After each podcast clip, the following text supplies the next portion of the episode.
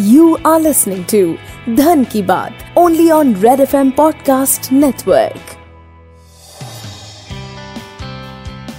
Insurance या बीमा का एकदम साधारण भाषा में मतलब होता है अपने आप को अनजान, अनिश्चित या अनसर्टेन भविष्य से सुरक्षा देना। और इसीलिए जीवन बीमा या लाइफ इंश्योरेंस और स्वास्थ्य बीमा या हेल्थ इंश्योरेंस बहुत ज़्यादा ज़रूरी हैं। लेकिन लोग इन्हें ऐसे नहीं देखते हैं, जबकि जीवन और स्वास्थ्य बीमा बहुत ही ज़रूरी हैं। ना सिर्फ़ खुद के लिए, बल्कि अपने परिवार के लिए भी। खासकर अगर आपका परिवार आप पर आर्थिक रूप से आश्रित है या फाइनेंशियली डिपेंडेंट हो।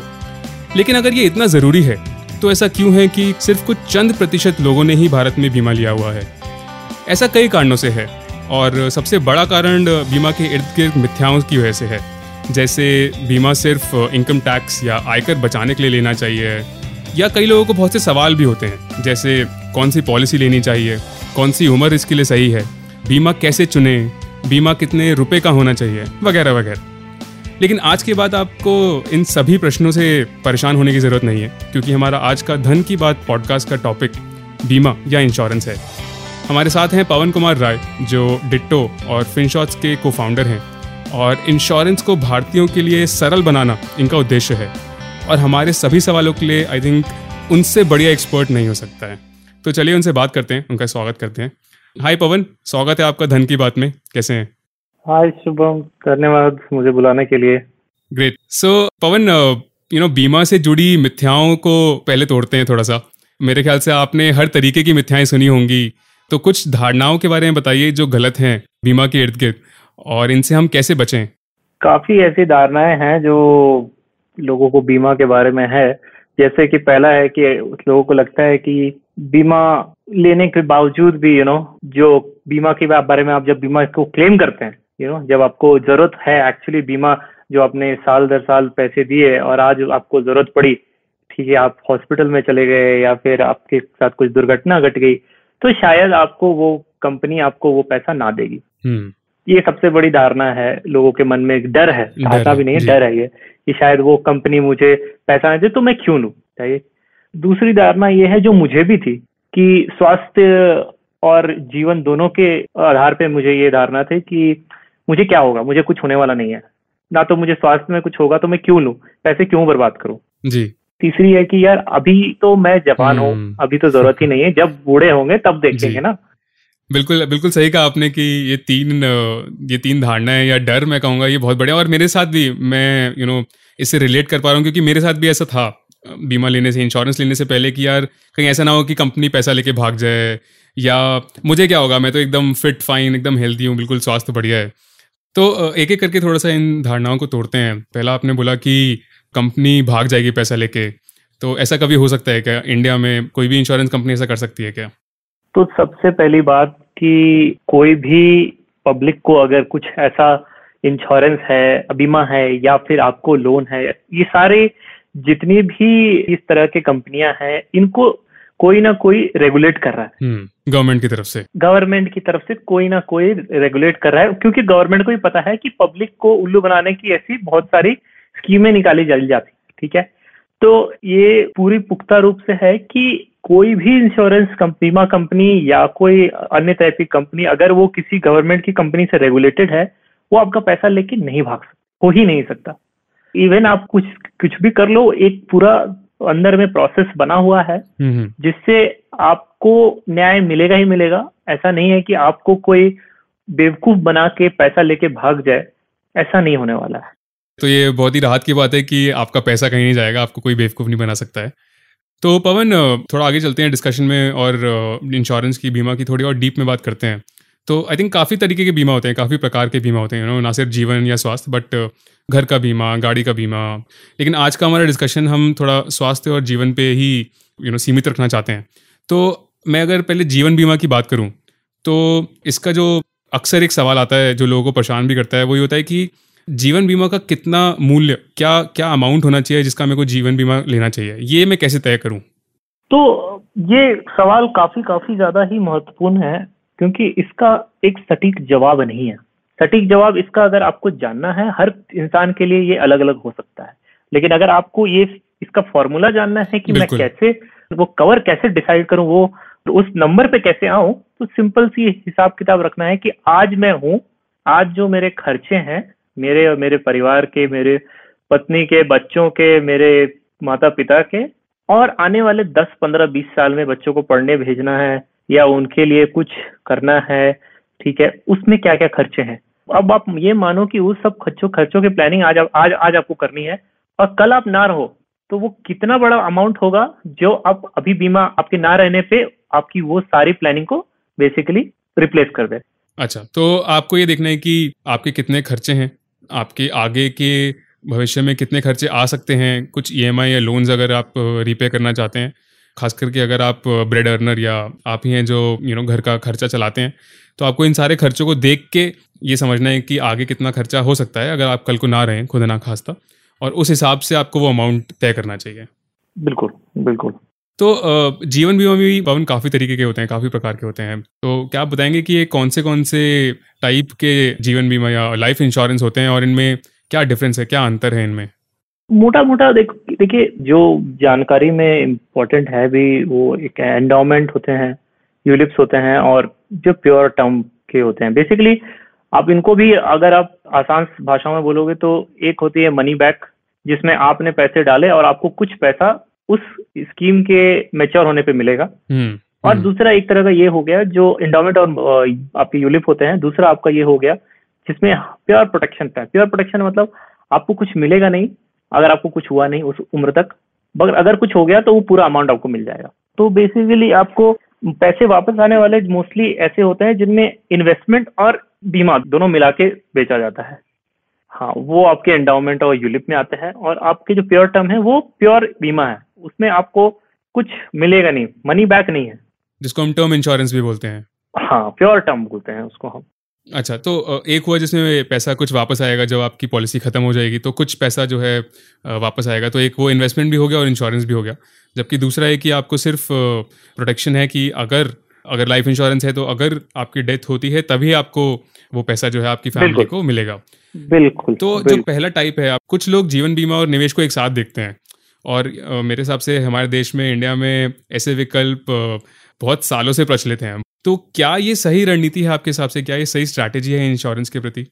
मेरे हिसाब से तो ये बिल्कुल सही नहीं है क्योंकि अच्छा, ऐसा क्यों? अगर आप क्योंकि इस तरह की पॉलिसी में क्या होती है कि आपकी पहली बात तो आपकी जो मंथली जो या ईयरली प्रीमियम है आप जो पैसा दे रहे हैं वो ज़्यादा होती है और आप अगर उसको जोड़ोगे कि मेरे को कितना रिटर्न मिला वो बहुत ही कम है बहुत ही कम है। तो बीमा और अपने इन्वेस्टमेंट जो है आप निवेश को दोनों मिलाकर देखना मेरे हिसाब से तो बिल्कुल सही नहीं है। आपको दोनों को अलग अलग तरीके से देखना है। भारतवर्ष में ये इतना प्रचलित इसलिए हुआ क्योंकि लोगों को ये चाहिए। कई लोगों को मैंने भी देखा है अगर मैं कहूँ कि आपको आप इतना पैसा दे रहे हो बट आपको अंत में कुछ नहीं मिल रहा हम्म। वो बिल्कुल ही उन्हें पसंद नहीं है। उनको कुछ चाहिए जी। अंत में। बिल्कुल बिल्कुल सही कहा आपने। तो वो ठीक है कि आपको किसी ने जीवन बीमा और निवेश जो है वो एक साथ बेचा। लेकिन आपको ये समझना ज़रूरी है कि जो आपने पैसा निवेश की तरह लगाया है उसका जो आपको रिटर्न आ रहा है वो उतना ज़्यादा नहीं है जो कि आप उतने पैसे को ही अगर किसी और इन्वेस्टमेंट या निवेश में लगाते तो जो आपको रिटर्न आता। क्या क्या ये बोलना सही होगा पवन? बिल्कुल बिल्कुल बिल्कुल। आप उसी पैसे को कहीं अच्छी जगह आपको निवेश को निवेश जैसा लें हम्म। बीमा को बीमा जैसा लें दोनों को मिक्स ना करें। हाँ दोनों को मिक्स ना करें निवेश को निवेश और बीमा को बीमा जैसा रखें। ग्रेट तो मेरे हिसाब से बहुत अच्छी एडवाइस सबके लिए है ये। तो हमें ध्यान रखना चाहिए। चलिए तो पवन स्वास्थ्य बीमा या हेल्थ इंश्योरेंस की बात करते हैं। स्वास्थ्य बीमा के लिए भी यू सवाल वही है कि कितनी राशि का बीमा सही होगा। तो अगेन मेरा सवाल वही होगा कि ये मैं कैसे थोड़ा कैलकुलेट करूँ कैसे जानूं ये? देखिए ये बहुत ही सिंपल हिसाब हमने अपने एंड पे भी हमारे तरफ़ से भी इतने लोग जब हमसे पूछने आते हैं डिट्टो में जी। तो एक थम रूल हमने रखा है कि आप 10 लाख की जो राशि है वो बहुत होती है। किसी भी तरह के आपके 95 97 परसेंट जो आपके बीमारियाँ हैं। या आपके हम्म। खर्च होंगे वो कवर हो सकते हैं। अच्छा। और अगर फिर भी लोग को लगता है कि नहीं ऐसी कुछ बीमारी जिसमें कैंसर और उस तरह की बीमारियाँ हैं जिनमें खर्चा लाखों लाख में काफ़ी ज़्यादा चला जाता है तो भी हम उनको दस लाख से ज़्यादा राशि नहीं बढ़ाते हैं बोलते हैं उनको हम एक सुपर टॉपअप रिकमेंड करते हैं। सुपर टॉपअप बेसिकली आपको आपके पास अगर एक बड़ा कवर दस लाख का है उसके ऊपर अगर कोई खर्चा आ रहा है तो वो बहुत ही कम अमाउंट में आपको कवर हो जाएगा। अच्छा। बट मोटा मोटा मान के चलना है कि दस लाख काफ़ी है एक परिवार के लिए। दस लाख एक काफ़ी ठीक ठाक अमाउंट है जिसको आप लेके चल सकते हैं अपने लिए। हाँ बहुत बहुत ही। अब आज के डेट में काफ़ी नई फीचर आ गए हैं तो उसमें भी आपको दस लाख का लिया ज़रूर है बट अगर क्लेम ना करें तो वो बीस लाख का हो जाता है। पंद्रह लाख अच्छा का हो साल दर साल वो आपका बढ़ता रहता है जैसे जैसे आप क्लेम नहीं करते हैं अगर तो। हाँ वो बोनस बोलते हैं उसको बोनस मिलता है। अच्छा। क्लेम नहीं किया तो बोनस मिल रहा है। तो इस हिसाब से भी आप देखो तो बीस लाख हो गया ना। हम्म। आपके तो और भी ज़्यादा कवर हो गए। जी बिल्कुल तो बिल्कुल। वो, वो काफ़ी रा, अच्छी राशि है दस लाख रुपए। अच्छा तो मेरा जो अगला सवाल है वो थोड़ा सा पेचीदा है थोड़ा सा कॉम्प्लेक्स है क्योंकि एक स्वास्थ्य बीमा या हेल्थ इंश्योरेंस को लेने के लिए बहुत सारे पैरामीटर्स बहुत सारे मापदंड होते हैं। बहुत सारी चीज़ें होती हैं जिनका ध्यान रखना चाहिए मेरे हिसाब से। तो क्या आप बताएँगे कि क्या क्या चीज़ों का ध्यान रखें जब मैं अपना एक इंश्योरेंस चुन रहा हूँ जब मैं एक बीमा सेलेक्ट कर रहा हूँ तो? अब कुछ बातें हैं जो बहुत ही ज़्यादा आवश्यक है यहाँ पे जानने के लिए जब भी आप पहले कंपनी कौन सी लें? जी। तो कंपनी कैसे चुने वो सबसे बड़ा इंपॉर्टेंट फैक्टर हो जाता है स्वास्थ्य बीमा में क्योंकि आपको उस समय जब आपको सबसे ज़्यादा ज़रूरत है आप नहीं चाहोगे कि आपको कोई अड़चने आए। उसको हम्म, लेने के लिए। क्लेम करने के लिए। तो सबसे हाँ सबसे पहले होता है कि क्लेम सेटलमेंट कैसा है? क्लेम कैस क्लेम को कैसे रखिए? कंपनियों को ये डेटा निकाल के देना पड़ता है मार्केट में कि भाई कितने क्लेम हमने सेटल किए? कितने का हमारे पास आए थे ऐसे रिक्वेस्ट और हमने कितने को किया। तो जि, जिसका जितना ज़्यादा हो 97, 98, वट वो बहुत ही इंपॉर्टेंट फैक्टर है पहले तो। कि आप देखिए कि सबसे ज़्यादा क्लेम कौन सेटल कर रहा है? उसमें भी कुछ ऐसे आपको कंपनियाँ आएँगी जो काफ़ी नई हैं। स्वास्थ्य बीमा योजना में नई नई खुली हैं। अब उनका हो सकता है कि वो नंबर काफ़ी हाई हो बट क्योंकि वो बहुत नई है उनको आप ऐसा भी सोच सकते हो कि उनका एक्सपीरियंस थोड़ा कम होगा। हम्म, हम्म, मार्केट में बाकियों के मुकाबले। तो उनको भी आप थोड़ा सोच समझ के ही ले सकते हो जो थोड़े से स्टेबल है मार्केट में काफ़ी दिन से हैं उनको यहाँ पे तवज्जो दिया जा सकता है। अगर नंबर सेम रहा तो। हम्म, दूसरा हो गया कि जो कंपनियाँ काफ़ी दिन से हैं उनकी नेटवर्क हॉस्पिटल बहुत है। नेटवर्क हॉस्पिटल बेसिकली मेरा टाइप कितने अस्पतालों के साथ है। हाँ मैं भारत में कहीं भी हो सकता हूँ जब मेरे को बीमारी हो। कहीं भी हो सकता हूँ। मैं बैंगलोर में हूँ या मैं अपने घर पे हूँ मेरा घर झारखंड है मैं रह बैंगलोर में रहा हूँ लेकिन मैं चाहूँगा कि आज कल मैं कल घर भी जाऊँ तो वहाँ भी कोई हॉस्पिटल में हो तो मेरी जो अभी स्वास्थ्य बीमा योजना जो कंपनी है वो मेरी उसको कवर कर दे। तो जितने ज़्यादा आपके वो होंगे अस्पताल जितने टाइप होंगे उतना बेटर है। हम्म, उतना बेटर है क्योंकि आपको वहाँ पे जाके फिर कैशलेस हो जाएगा। कैशलेस मतलब मुझे पैसे नहीं देने। हम्म, हम्म, हम्म, मुझे बस कार्ड नंबर निकाल के देना है। ये है मेरा इंश्योरेंस का पॉलिसी नंबर आप मेरे को जो भी खर्चा होगा आप कंपनी से लो। मुझे पैसे नहीं निकालने अपने अकाउंट से। ओके तो ये देखना थोड़ा ज़रूरी है। वरना आपको खुद से पैसे भरने पड़ेंगे। फिर उस कंप- फिर वो क्लेम के सारे डॉक्यूमेंट कलेक्ट करके आपको खुद से उसकी वेबसाइट में फ़ाइल करना होगा। तब तक वेट करना होगा जब तक वो क्लियर ना हो जाए। तो वो एक लंबा प्रोसेस चला जाता है। ओके okay, तो ये ध्यान रखना भी बहुत ज़रूरी है कि कितने हॉस्पिटल के टाइप हैं तो आप एक सूची कंपनी देख सकते हैं। हाँ वो कंपनी देख सकते हैं जैसे छह हज़ार सात हज़ार दस हज़ार हॉस्पिटल वो सब वो सब आप देख के एक निर्णय ले सकते हो। उसके बाद बाकी सब कंपनी के ये दो बहुत ही इंपॉर्टेंट बहुत ही आवश्यक हो गए। इसके बाद अब पॉलिसी है वो बहुत तरह तरह की होती है। पॉलिसी के अंदर भी बहुत तरह की चीज़ें होती हैं। अब जैसे मैंने एक एग्ज़ाम्पल दिया बोनस मिलता है। दूसरा हो गया कि कई कंपनियों का वेटिंग पीरियड होता है। ये थोड़ी पेचीदा चीज़ है। लोगों को लगता है, मैंने एक बार, ये मुझे भी काफ़ी दिनों तक कंफ्यूजन था कि मैंने एक बार स्वास्थ्य योजना ले ली तो हो गया। कोई भी बीमारी होगी तो जाओ और क्लेम करके आओ। बट ऐसा नहीं होता है। कंपनियाँ को काफ़ी लोग उल्लू भी बनाते हैं, जब आपको मान लो कि बीमारी पहले से है और आप, उसी के लिए आपने स्वास्थ्य बीमा योजना लिया और कल को जाके आप क्लेम कर लो तो वैसा नहीं होता। वो कंपनियाँ कुछ इस तरह की बीमारियों पे वेटिंग पीरियड रखती हैं, किसी का दो साल, तीन साल डिपेंड करता है। अगर पहले से आपको डायबिटीज़ है तो शायद आपको तीन से चार साल का वेटिंग भी लगा सकती है कोई कंपनी। तो अच्छी बात ये रहेगी कि ऐसी कंपनी से लो जिसमें आपके कोई करंट आपको अभी कोई बीमारी है तो उस पर कम से कम वेटिंग पीरियड लगे। Okay. तो जितना कम वेट करना पड़े क्योंकि आपको अब दो साल तीन साल का अगर लग गया या चार साल का लग गया तो आपको चार साल में क्या होगा आपको पता नहीं है। ज़्यादा वेट करने से फिर आपको लगेगा कि मैंने क्यों ही लिया। फिर आप क्लेम भी नहीं कर पाओ तो कम से कम वेटिंग रहे तो वो अच्छी चीज़ है। और कई कंपनियों में होता है कि आप इससे ऊपर का रूम नहीं ले सकते सिंगल एसी प्राइवेट रूम से ऊपर नहीं ले सकते। अच्छा। तो अब वहाँ पे आप जाओगे तो आपको कंपनी जैसे अभी हाल फ़िलहाल में ही हमारे एक मित्र का ऐसा हो गया मित्र के भाई का भर्ती करने के बाद कंपनी ने बोला कि आप ये रूम नहीं ले सकते आपको नीचे जाना होगा। अच्छा निचले दर का रूम लेना पड़ेगा आपको। हाँ आपकी स्वास्थ्य बीमा कंपनी ये रूम कवर नहीं करती है, आपको खुद से पैसे देने होंगे इसके, अगर आप ये रूम लेते हो तो। तो इस तरह की चीज़ें होती है जिसको हम लोग रूम रेस्ट्रिक्शन बोलते हैं। सिंगल प्राइवेट रूम से ऊपर नहीं जा सकते। ऐसी आप स्वास्थ्य योजना लीजिए जिसमें आपको इस तरह के रेस्ट्रिक्शन ना हो, इस तरह के बाधाएँ ना आए। फिर हो गया आपको कोई, कई लोग ऐसे हैं जहाँ पे आपको बोल रहे हैं कि आपको ये बीमारी है तो इससे ज़्यादा आपको पैसे नहीं मिलेंगे। कैंसर है तो हम दो लाख रुपए से ज़्यादा नहीं देंगे। भले ही आपको आपकी स्वास्थ्य बीमा दस लाख की है बट मैं इससे ज़्यादा नहीं दूँगा। आपको अगर मोतियाबिंद है तो मैं साठ हज़ार से ज़्यादा नहीं दूँगा। ठीक है? तो ये सब फालतू के बाधाएँ नहीं होनी चाहिए। बहुत ही क्लियर और ओपन आपकी पॉलिसी होनी चाहिए जो भी आप जिस जिस भी कंपनी से लो। जितना इस तरह की चीज़ें ना हो उतना ही अच्छा है।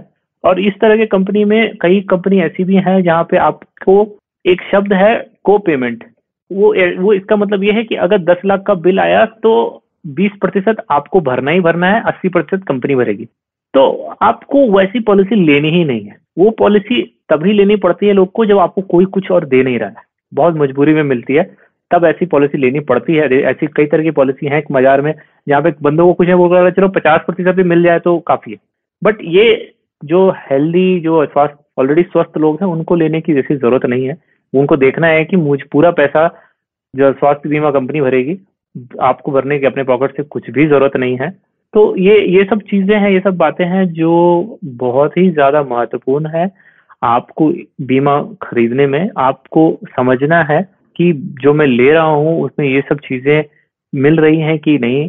कभी कभी क्या होता है लोग सस्ता लेने के चक्कर में बहुत गलतियाँ कर बैठते हैं। और ये एक बहुत ही चर्चित मुहावरा है कि सस्ता रोवे बार बार महँगा रोवे एक बार।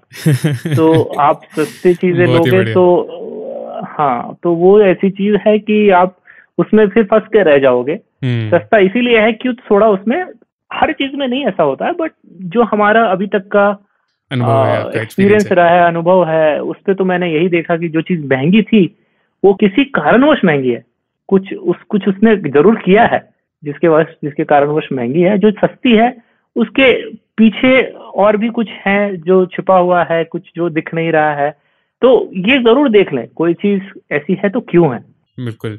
मेरे ख्याल से बहुत ही ज़्यादा महत्वपूर्ण, बहुत ही इंपॉर्टेंट पॉइंट्स आपने बताए हमें, पवन क्योंकि ये सारी चीज़ें अक्सर यू नो नहीं पता होती हैं। अब मैं मैं इंश्योरेंस कंपनी में तो काम करता नहीं हूँ तो मुझे कैसे ही पता हो कि ये सारी चीज़ें होती हैं और कंपनियाँ ये चीज़ें बताती नहीं है, क्योंकि जो पॉलिसी होती है वो कुछ सौ पेज लंबी पॉलिसी होती है। और उसको वर्ड बाय वर्ड पढ़ना थोड़ा नामुमकिन सा ही है मैं कहूँगा। लेकिन ये कुछ पॉइंट्स हैं जो कि बहुत इंपॉर्टेंट हैं बहुत आवश्यक हैं सभी लिसनर्स के लिए। तो uh, मेरा जो अगला सवाल था वो उम्र या एज से रिलेटेड था कि ये भी एक सवाल रहता है कि किस उम्र में मुझे यू नो इंश्योरेंस लेना चाहिए चाहे वो जीवन हो चाहे वो स्वास्थ्य हो। तो कौन सी एज सही है बीमा लेने के लिए पवन? तो यहाँ पे मैं लोगों को ज़रूर कहता हूँ कि यहाँ पे आप यू नो प्राइस देखिए। यहाँ पे अगर आप अपने सस्ते वाली लॉजिक लगाइएगा कि मुझे सस्ता चाहिए तो यहाँ लगा सकते हैं। क्योंकि जितनी कम उम्र है उतना सस्ता मिलेगा। अच्छा ओके। आप आप जैसे उम्र में बढ़ते जाओगे बीमारियाँ भी आती जाएँगी आपको बीमा कंपनियाँ भी आपको सोचेंगे कि रिस्क बढ़ते जा रहा है क्योंकि आप आप जब बहुत ही जवान हो स्वस्थ हो आपको ऑब्वियसली आप कम रिस्क हो आप आप जल्दी बीमार नहीं पड़ोगे तो इस बीमा कंपनी में आपको सस्ते में कोई प्लान देंगी। जैसे आपकी जीवन बीमा में तो हर साल आपका बढ़ता रहता है क्योंकि आपने एक बार लॉक कर लिया वो ज़िंदगी भर आपका वही रहता है। Okay okay, hmm. आज आप मान लीजिए मैं अपने बारे में बताऊँ तो मैंने साढ़े ग्यारह हज़ार रुपए में एक करोड़ का कवर लिया था आज से दो साल पहले और आज उसी कवर का दाम अगर मुझे आज लेना हो सेम एक करोड़ का उसी कंपनी का तो मुझे पंद्रह हज़ार पड़ रहा है। अच्छा करीब करीब दो हज़ार हर साल के हिसाब से पैसे बढ़ रहे हैं। वो अलग अलग कंपनियों का हाँ, अलग अलग है बट हाँ बट वो साल दर साल बढ़ता है। जीवन बीमा में तो हर साल बढ़ता है। आपके एज की, आपकी एज बढ़ती जाएगी, उसका हर साल वो बढ़ता जाएगा प्रीमियम स्वास्थ्य में थोड़ा अलग है। स्वास्थ्य में आप सात आठ साल वो थोड़ा सेम रहता है बट हाँ उसके बाद वो तेज़ी से बढ़ता है। अच्छा तो सिंपल सी एडवाइस यही है कि जितना जल्दी उतना बेहतर, और जितना जल्दी उतना सस्ता भी होगा। बिल्कुल बिल्कुल। तो पवन बीमा खरीदते वक्त अक्सर बीमा कंपनियाँ यू नो आपकी मेडिकल हिस्ट्री या जो आपकी चिकित्सक इतिहास है, उसकी पूरी जानकारी मांगते हैं। और कोई बीमारी वगैरह तो नहीं रही, आपको पहले रही हो, अभी हो, फलाना फलाना। यू नो लेकिन मैं बताऊँ या ना बताऊँ, ये शायद मेरे ऊपर है, क्योंकि अगर मैं नहीं बताऊँगा तो कैसे ही उनको पता लगेगा। तो क्या हमें सब कुछ बता देना चाहिए या इससे कोई खास फ़र्क नहीं पड़ता है? ये जो सवाल है ये काफ़ी लोग हमसे हर हर दिन हर बार हमेशा लोगों को ये मन में रहता है कंफ्यूजन और ये लोग हमसे आके पूछते हैं। जी। और हमें हमारे पास बहुत ही सरल इसका जवाब है। अगर आप सोचते हो ऐसा कि जो कंपनी आपको बीमा बेच रही है आप आप उससे कुछ झूठ बोल दोगे और उन्हें पता नहीं चलेगा तो ये बिल्कुल ही गलत बात है। और हमने इतने गलत केसेस भी देखे हैं जहाँ पे उन्होंने कुछ गलत बताया है और बाद में पता चल गया और उनकी जो बीमा थी वो कैंसिल हो गई पूरी तरह से। पैसा भी गया और कैंसिल कर दिया गया। तो वो आप जितना हो सके नेक तरीके से सारे कुछ बता दें। जो भी आपको है, जो भी आप दवाइयाँ लेते हो, वरना फिर वो एक बार फ्रॉड केस में आ जाता है तो उसके बाद ज़्यादातर केसों में मैंने देखा है वो पकड़ पकड़ जाते हैं। उनको कुछ कुछ ऐसा नहीं है। कैसे पता लगेगा, ये मत पूछो आप। हज़ार तरीके हैं। hmm. कोई कम, कोई कंपनी आपको पैसा दे रही है आपको का कवर कर रही है तो वो उसने कुछ ऐसे बना के रखे हैं अपने प्रोसेस या आपको यू you नो know, आप फंस सकते हो। तो भाई और मैं सिंपल सी बात ये पूछना चाहता हूँ अगर आप कुछ ऐसा चीज़ ले रहे हो hmm. तो यार आपके लिए क्या मैटर करता है? पैसा ज़्यादा मैटर कर रहा है या आपके लिए ये मैटर कर रहा है कि उस दिन कुछ हो तो मैं मन की शांति से रखूँ कि हाँ भाई मुझे तो सब कुछ मिल जाएगा। वो डर से क्यों जीना कि यार कल मिले ना मिले? वो डर से जीना ही क्यों है? बिल्कुल बिल्कुल सही बात है बिल्कुल सही बात है। मैं यही कहता हूँ लोगों को कि आप ये नहीं बता रहे हो बट आपके मन में हमेशा खटके कल को नहीं दिया तो। हम्म सही बात और ये आप हर दिन सोचोगे हर दिन सो, सोते समय सोचोगे तो ये खटकने क्यों देना है दिमाग को?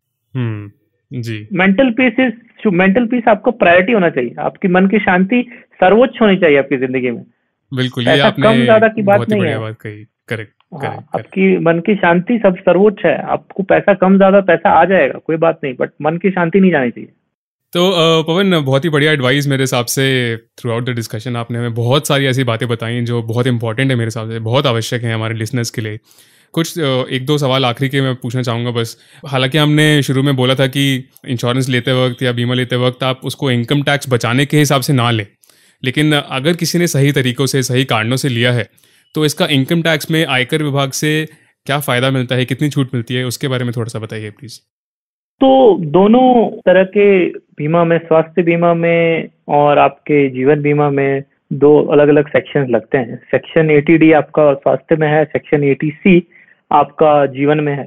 सेक्शन एटी सी का ऐसे भी डेढ़ लाख रुपए का लिमिट है तो उसके अंदर कुछ लोग एग्जॉस्ट कर देते हैं तो उस समय उनको फ़ायदा नहीं मिलता है। लेकिन कुछ लोग नहीं करते हैं तो उस समय उनको कुछ प्रतिशत डिपेंडिंग वो, वो आपके स्लैब पे इनकम स्लैब पे भी डिपेंड करता है। तो और सेक्शन एटी जो है आपका स्वास्थ्य में है वो तो मिलना ही मिलना है। वो तो सेपरेटली है। आपको उसमें आप एग्जॉस्ट एग्जॉस्ट नहीं करते हो कुछ ऐसा लिमिट नहीं लगाया हुआ है। तो ये दो सेक्शन है जहाँ पे आपको तीस प्रतिशत पैंतीस प्रतिशत के अंदर आपको छूट रिबेट मिलती है।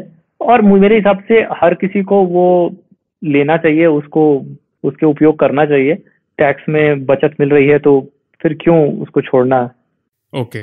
तो पवन, बहुत ही बढ़िया डिस्कशन रहा मेरे हिसाब से। थैंक यू आपका समय देने के लिए। इससे पहले कि मैं अपनी डिस्कशन को समाप्त करूँ, अगर आप कुछ आखिरी बात हमारे लिसनर्स से, हमारे दर्शकों से कहना चाहें रिगार्डिंग इंश्योरेंस बीमा के इर्द गिर्द तो प्लीज़ अब मेरा, मेरी यही राय है कि क्योंकि मैं खुद को जब देखता हूँ, आप पिछले पाँच छह साल पहले मैं कैसा था, मेरे हिसाब से बीमा एक ऐसा चीज़ ऐसा चीज़ है जिससे जिससे मुझे लगता था कि, यार पैसा जलाने वाली चीज़ है। मैं क्यों फ्री के फोकट के पैसे मैं क्यों बर्बाद करूँ?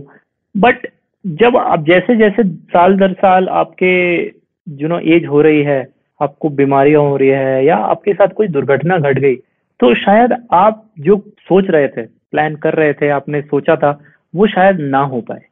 हम हमेशा फाइनेंशियल प्लानिंग के बारे में बात करते हैं कि हमें पैसा ऐसे बढ़ाना है, यहाँ निवेश करना है बट वो निवेश जो है, उसमें हम इस छोटी सी बात को भूल जाते हैं कि जितना निवेश किया है वो एकदम से गायब हो सकता है। अगर ये खुद छोटी सी उसका अगर एक परसेंट भी चांस है और अगर आपने उसको नहीं सोचा तो आपने सही तरीके से अपने अर्थशास्त्र जो भी बोलो आप उसको फाइनेंस को आपने प्लान नहीं किया ठीक से। जी, जी। तो मेरे हिसाब से बीमा एक बहुत ही बहुत ही आवश्यक चीज़ है और हर किसी को एटलीस्ट कोरोना के बाद हमने देखा कि किस तरह से बीमारियाँ हैं बीमारियाँ उभर के आई हैं। अगर उस समय आने वाले दो तीन साल में किस तरह की नई बीमारी आ जाएगी किसी को नहीं पता है। और आने वाले तीन चार साल में उस उस से उसी सेम चीज़ का आपको जो मूल्य होगा वो काफ़ी ज़्यादा होगा। तो उससे अच्छा है कि आप टैक्स बचाओ थोड़ा सा और थोड़ा सा ये चीज़ मान के चलो कि यार अगर कुछ नहीं तो उसकी मन की शांति तो है कि दस पंद्रह लाख अगर लग भी जाए तो मेरे पॉकेट तो नहीं जाने वाला। हम्म। अगर कुछ दुर्घटना हो गई तो मेरे परिवार को कल को हाथ कहीं और से नहीं तो मांगने पड़े ना पैसे।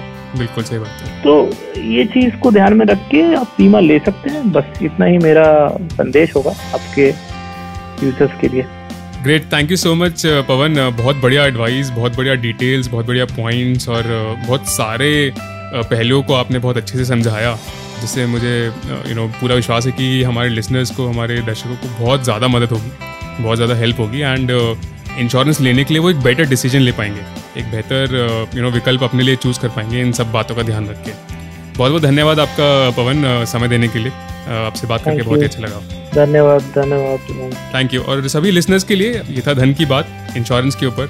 हमें विश्वास है कि आपको मदद हुई होगी। अगर आपका कोई सवाल है कोई क्वेश्चन है कोई कंसर्न है तो आप हमें लिख सकते हैं। हम उसका जवाब ज़रूर देंगे। धन्यवाद। Shubham signing off bye You are listening to Dhan Ki Baat only on Red FM Podcast Network.